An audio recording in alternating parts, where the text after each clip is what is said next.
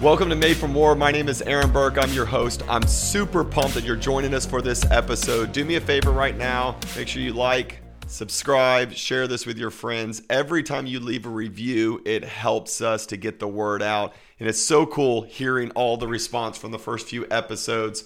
And we're really glad you're joining us today. We have a huge honor of having Phil Klein, the church genius that I have gotten to know really well this last year. If you don't know about Phil, let me give you a little bit of his bio. He's the founder and leader of Focus 412. If you want to know about Focus 412, go to focus412.com.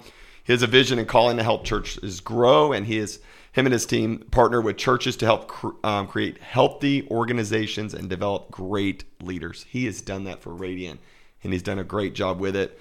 Phil's background is leading and scaling large multi-site businesses. He's trained He's a trained Strengths Finders coach. You've taught me way a lot about Strengths Finders, and a founding partner and certified John Maxwell speaker and trainer. Phil, we're glad that you're here. Thanks for being with us. We always like to do something fun to start out. So people get to know you a little bit. Yeah. First of all, tell us a little bit about your family.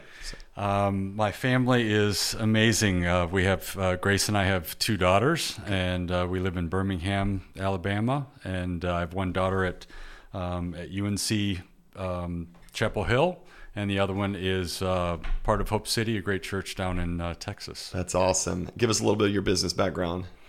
Um, I uh, I actually came up through the cable industry. Started off literally in uh, summer. Uh, one summer, took a job as a cable installer, and woke up one day and I was the chief operating officer of a started from the bottom a, a cable operation. So just kind of came up from the bottom and learned it as I went. Yeah. Wow. And how did you get from that to the, the church world? Um, I uh, was part of Elevation Church in Charlotte with Pastor Stephen Furtick, and um, really towards the beginning, and was a volunteer, and got asked to come on to the lead team, and um, was uh, it was just an incredible experience. And through that experience, I kind of understood where um, the church and the common things between you know organizationally that the church is an organization it's the most amazing one with the most amazing mission but it was really understanding kind of the things that both of those entities could teach each other what the church could teach the um, business world and kind of vice versa. So it's kind of a blend of those things which really are all just principles god created of leadership that we're all supposed to use so, that's awesome. Yeah all right, so now you're living in Birmingham, yeah. running Focus 412, helping yeah. churches. Let me ask you some some fun questions. We kind of do this lightning round. I think it's a lot of fun. Here we go. Um, are you a Netflix guy? Uh, yeah, yeah. All right, favorite Netflix So.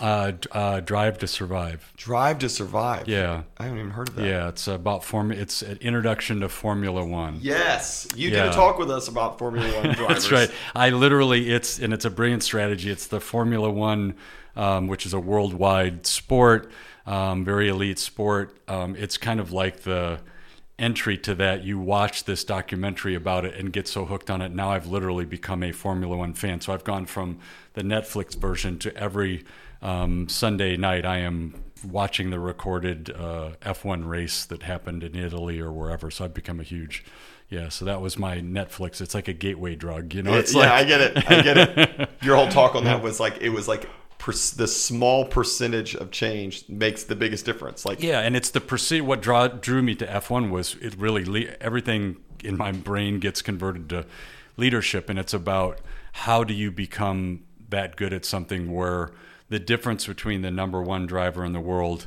there's only first of all there's only 20 drivers it's in crazy. the whole so think of like NFL to be an elite NFL athlete is seems almost as a kid almost like an impossible dream because so many people aren't able to do that. There's very few, but there's there's three times that on one team. In the Formula One world, wow. there are 20 drivers. So the the precision in both the car and the driver has to be at a level. Though, so it, I I'm fascinated by things that are that you know that high of a level of um, execution and expertise. Well, now you got all of our listeners ready to go. They're going to go watch it. Okay, let's throw some more questions out at you. Favorite book you've ever read? Um, oh my gosh, favorite book I've ever read. Um, so the Bible. I have to put the Bible as it. other than the Bible. Other than the Bible, um, or a good book. I think um, uh, it's now it's called Chasing Daylight. It's by Erwin McManus. It was called um, um, oh, what was the original title?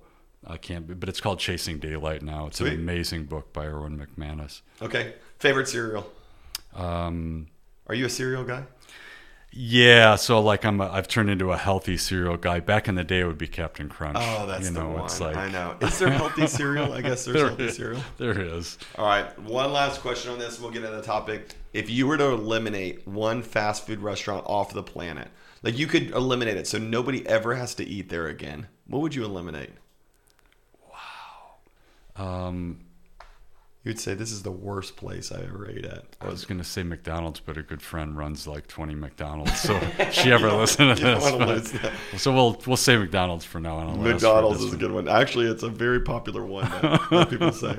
All right, we're going to talk today about the topic of spotting and developing leaders. Yep. Huge topic. Give us this idea of why is spotting and developing leaders so important. Yeah, I mean it, it rolls up to why leaders are important. I mean, uh, when uh, God wants to do something, He always chooses a leader, and then the leader is always uh, a team. Always comes around the leader. It's always the first thing that happened before a big thing happens, whether it be you know in the church or outside of the church. So it's like um, it, it's raising up leaders is the is the success or non-success of anything you're going to do and it's also the only thing you can't synthesize in a short period of time which means if you're not doing it you can't catch up later and say you know I've created this opportunity over time and now I need a an expanded leadership team to address the the greater demand for what I'm doing and for us in the church it's reaching more people.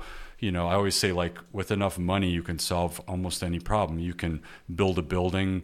You can have a bunch of people that want to come hear the word of God. You can have buildings. You can have money to to create great you know experiences and if you don't have leaders you can't expand um, so and you can't say okay I, I need to go buy some leaders tomorrow You can't buy do that so it's literally a cycle that really realistically is a five to year five to seven year cycle to you know start building an engine that really produces as many leaders as you're going to need for your success You said it to our staff. You said money. I mean, uh, finding leaders is the only problem that money can't solve. yeah it, it really is It's a brilliant way of saying it because you can you can buy a building, you can buy technology, you can't buy leaders. right So you got to spot them, you got to develop them. How do we do this? Yeah.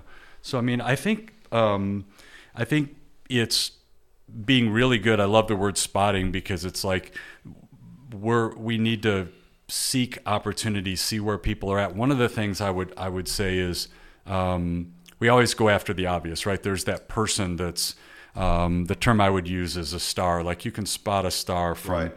uh, you know, five miles away. Um, the problem with stars is they're, um, and there's nothing wrong and there's not a problem, but one of the challenges is that if they're easy to spot and they're amazing and you can plug them in and they're just going to lead, the, there's going to be a lot of competition for those people in other places, whether it be within your organization or outside of your organization. So um, I have this thought that and this experience that there's stars, which I just described, and then there's what I would call sleepers. Um, and in my experience in the world and in leadership, I've experienced a lot of great leaders that really were once upon a time sleepers, and I'll I'll explain as we talk kind of what that looks like. But I think sleepers are people that are are not necessarily in the front of the room. They might not be the the um, greatest communicators, but they possess a lot of qualities that can be created into leadership that just are um, we'll call it quiet strengths that we have to kind of discover.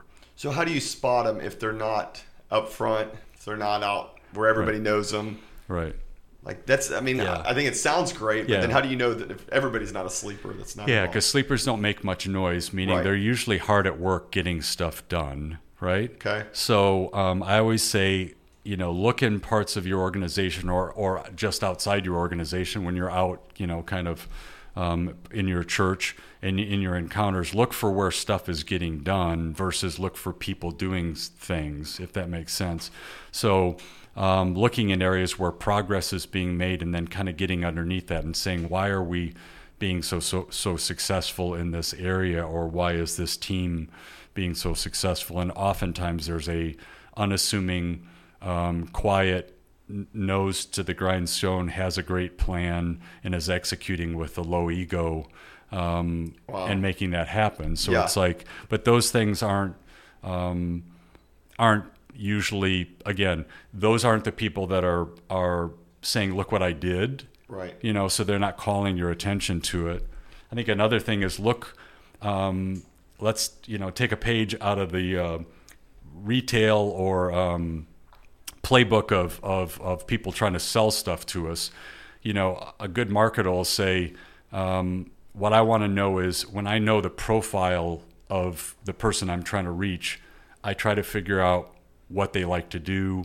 where they like to hang out because that's what you know that's how we're profiled Right, by, know. by people right Yeah, yeah. so they know like you know i'm eh, eh, with what you're trying to sell me you want to go to the place that i do the things i like to enjoy and engage me there. It's kind of like unfortunately it's like what cig- cigarette manufacturers used to do you know? It's like figure out what they like to do and introduce them to those things. So you know show up at those events. So i think i see it in the same way. It's like um, what do people who are you know who work hard um, are deeply in purpose and um, like to get stuff done and are good at doing it what what are those characteristics where are they at they usually hang around hang out with other people that have those same Yeah. you know those Yep. same attributes if you will so um, a lot of times we forget to ask the leaders that are emblematic of what we're looking for um, if they know anybody like them if you will or you know their really friend good. or It's their great question you know ask. their friend groups if you will Right. So I've always found that you don't always go after the most available people because there's normally a reason they're so available. You're basically saying don't also go after the loudest people because you know they can be making a lot of noise but not a lot of difference. right So how do you go after the ones that are the high producers? You know, I think of you. You were, you know, running. I mean, a high level leader. You're serving at a local church. Someone taps you on the shoulder and says, "I see church leadership in you. I see this thing." right You know, how do you entice those kind of high capacity leaders to say, "Hey, what we're doing is important for you to put your time to," Right, and right. bringing them on your team? Yeah, I think people that have deep purpose, um, people that want to make a difference, have the ability to do that, um, and have the humility to say, "I just want to plug in and make a difference." But then the next thing is really, I want to do that in a place that's going to give me a return. Uh, uh, uh, as um, uh, Lee Domingue would say, a friend of mine would say, uh, an eternal return on investment, right? E ROI, And- yeah, and it's not just it's not, and, and I'm applying that same principle, but it's to um, if so the the framework has to be in place where it has to be obvious how I would plug into that. If I am attracted by it, like it can't be a guessing game how I would get involved if I want to get involved.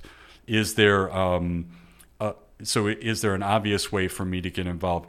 Are there things in place, systems and structures that I feel like if I did get involved, I would be able to um, get the work done versus fighting a system or trying to figure out how I get the work done. Right. Um, so I think having systems and structure in place, structure and accountability um, draws great leaders. Great leaders don't want to be in a position where they're going to make a contribution and that contribution could be frittered away, if you will, because it's within a structure that um, they can't do their best work, for lack of a better term. It's brilliant. I mean, they only have so much time. Right. they're- everybody's pulling at them. They want to know. I'm not going to be fighting bureaucracy. Right. I'm not going to.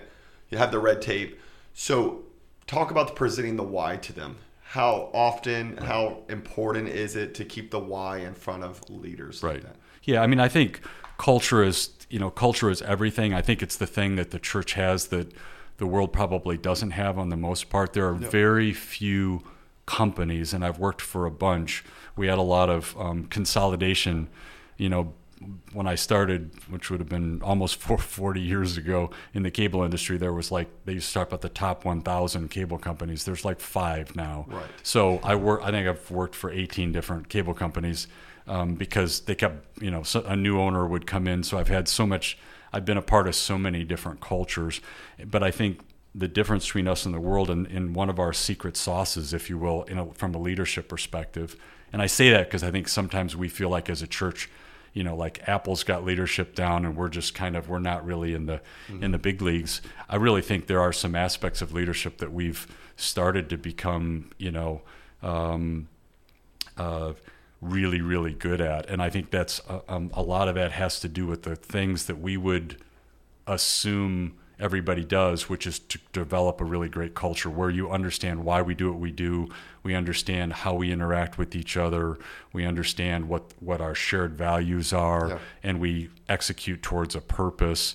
Like those are not necessarily components of the world. And if I'm out there and I'm I'm I'm trying to lead and trying to make a difference, and you can show me a place that I can lead, whether it be as a volunteer part time or whether to be eventually to come onto staff um, that may be very attractive to me versus the world I work in, which is just being a piece of a puzzle that I'm not even really sure, you know, where it goes. So I think um, culturally, it, um, and and not getting into this mindset that like you're on a staff or you're a volunteer, and if you're a volunteer, you show up and plug in somewhere. Right. But it's there's this big difference between the two. We're all on the same mission.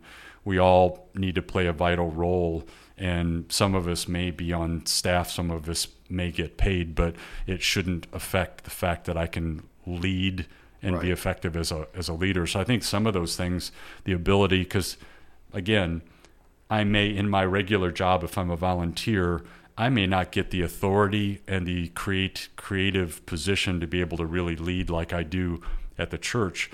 Somebody may be, not believe in me like the church believes in me. So I'm I'm I'm trying to get it to a point where we take a we take it out of positional leadership mm-hmm. and, and, and put it into um, investment base, meaning my instead of me serving my church, my church believes more, you know, believes there's something more in me, and they're right. they're investing in me. I can see that change in my life. I can see how it changes my work life, my family life, who I am as a father, who I am as a son, that's when I go, hey, I want some more of that. I want to lead at a higher level. I want you to, you know, I, I want to be challenged more in that area. And I think, again, we bring some components to that, whether it be talking about who you are versus right. what you do and those things. I think those are components that we think are obvious, but probably need to be um, communicated and shared because it, you know, I.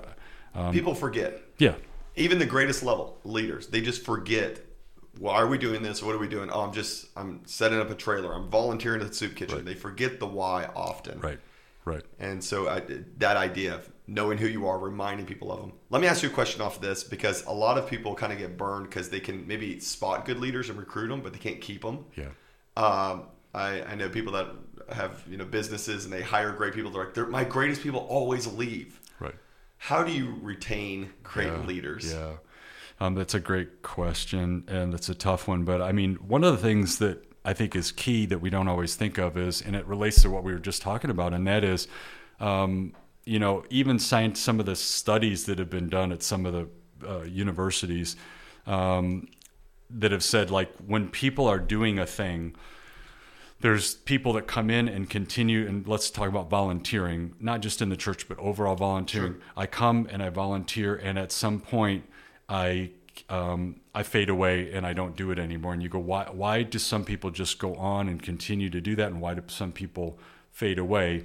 Specific to leadership, and the one delta that they found that makes all the difference in the world is it's how far removed are you from the good that you're doing. Meaning that is a game changer yeah, yeah. right there. That resolves most church problems right yes. there, most volunteer problems right there. Yes. How far removed are you from the right. difference. Yeah. Right. So it's like in in literally, I think it was Harvard that did this huge study, and they said the big aha was the people that couldn't see the life change that happened because of what they were doing not just the this is why we do it but seeing the couple that you know that was broken and came and this was their last resort found community which got them into healing and then healing. Like to know that you are a part of that that is literally the difference with the same physical effort the same mental effort the same schedule that you're balancing to go do that work of why people are like the energizer bunny and they can just keep going and going. And it's literally that one factor and it's like a light switch. It's, i go to the football game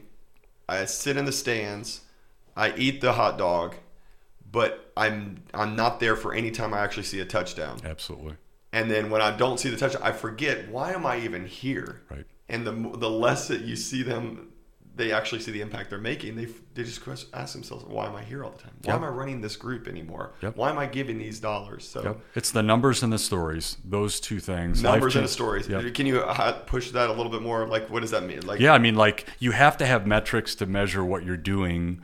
And people say, "Well, it's, you're making it about the numbers. It's about people." Well, every person is a number, Right. You know, if you don't count me, I would want you to know, like, that I'm here, Yeah. and where I'm at. If you're saying these are the steps that can change your life, and you know, if we have these four steps we want you to take, you don't need to take them all now, but you need to take one. If you don't know where I'm at, you don't know also don't know which step I need to take, which means you can't really help me to my next best because Yeah. you don't. So I'm all about understand the dynamics of where people are at, the step they need to take, have metrics that measure how well or if we're going to try something and we need to see what effect it has have more people taken that step because of what we tried if the answer is no then we shouldn't be doing that yeah, anymore so good. so I think that's the number side of it is like, Right. how do we really understand instead of just throwing a bunch of stuff against the wall, that what we're doing and is it moving the needle and what moves the needle the most that's aligned with our vision? And then the other piece is what is the evidence in life change stories? Like, how many people have we, uh, stories do we have that we have collected, curated, and repeated so people, that's what, it, you know, vision is where we're going, and it's also, vision is what refuels me through getting me to that next level. Yeah, You know, it's yeah. like I need to understand what I'm doing, and it's those it's it's those stories of people, real people, that are those tangible one-offs, as well as the volume of things. Do you know that that's happened this many times in the last month? So good. I, Yeah. I always got to this place where I'm like, well, they should just trust me. I promise Right. you, it's, it's working. Yes. It's working. And they don't trust you. They want to know tangibles. But if they knew what I knew, I think people would serve more. They would give more.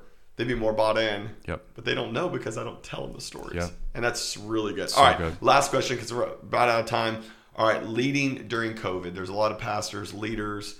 Uh, we're, you know, if you're listening to this later, right now we're in November of Yep. 2020. Yep. Crazy election, COVID season. Yep. Uh, what have you seen kind of the lessons going through this season and Wow. kind of give people some some wisdom moving forward? Yeah, lots. I mean, I, the first thing I would tell people that are thinking through this is, um, is I would want to encourage everybody to say nobody is figured out. Nobody came out of this going, I, I, I wrestled this to the ground and I won. Right, like, right, yeah. you know, everybody feels pretty trampled right now. Right. It doesn't mean that you're just laying there on your back, letting the world run over you. It doesn't mean that, but it does mean, you know, like the great. I get to deal with some of the greatest leaders in the country. I think in the church, and and um, nobody has said to me like I'm all over it. I got it all figured out. All the best leaders I work with have said, I have, you know, I've not figured this out yet.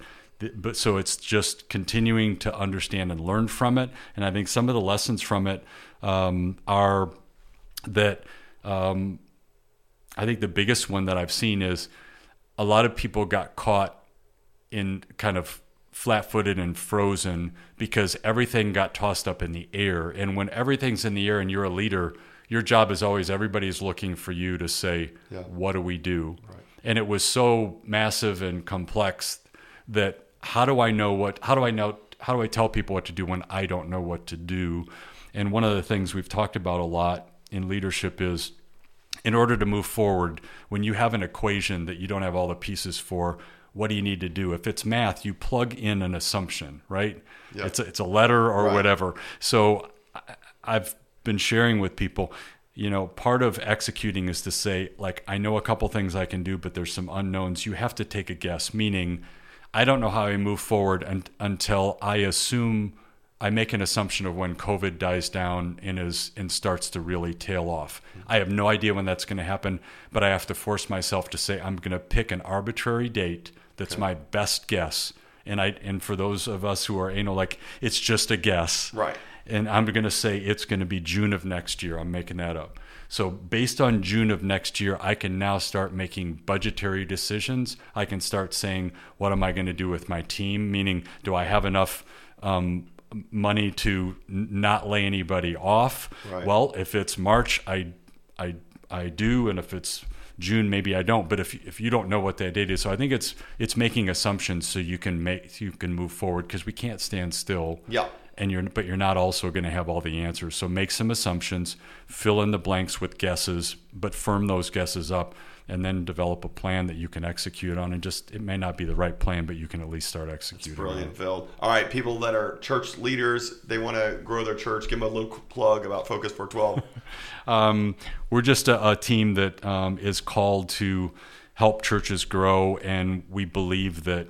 Um, building healthy organizations really means what we talked about, which yeah. is it's how do I develop great systems, put it put it into a great structure, um, bring on great people and wrap a culture around it that can make it the culture is kind of the band that wraps around all of it.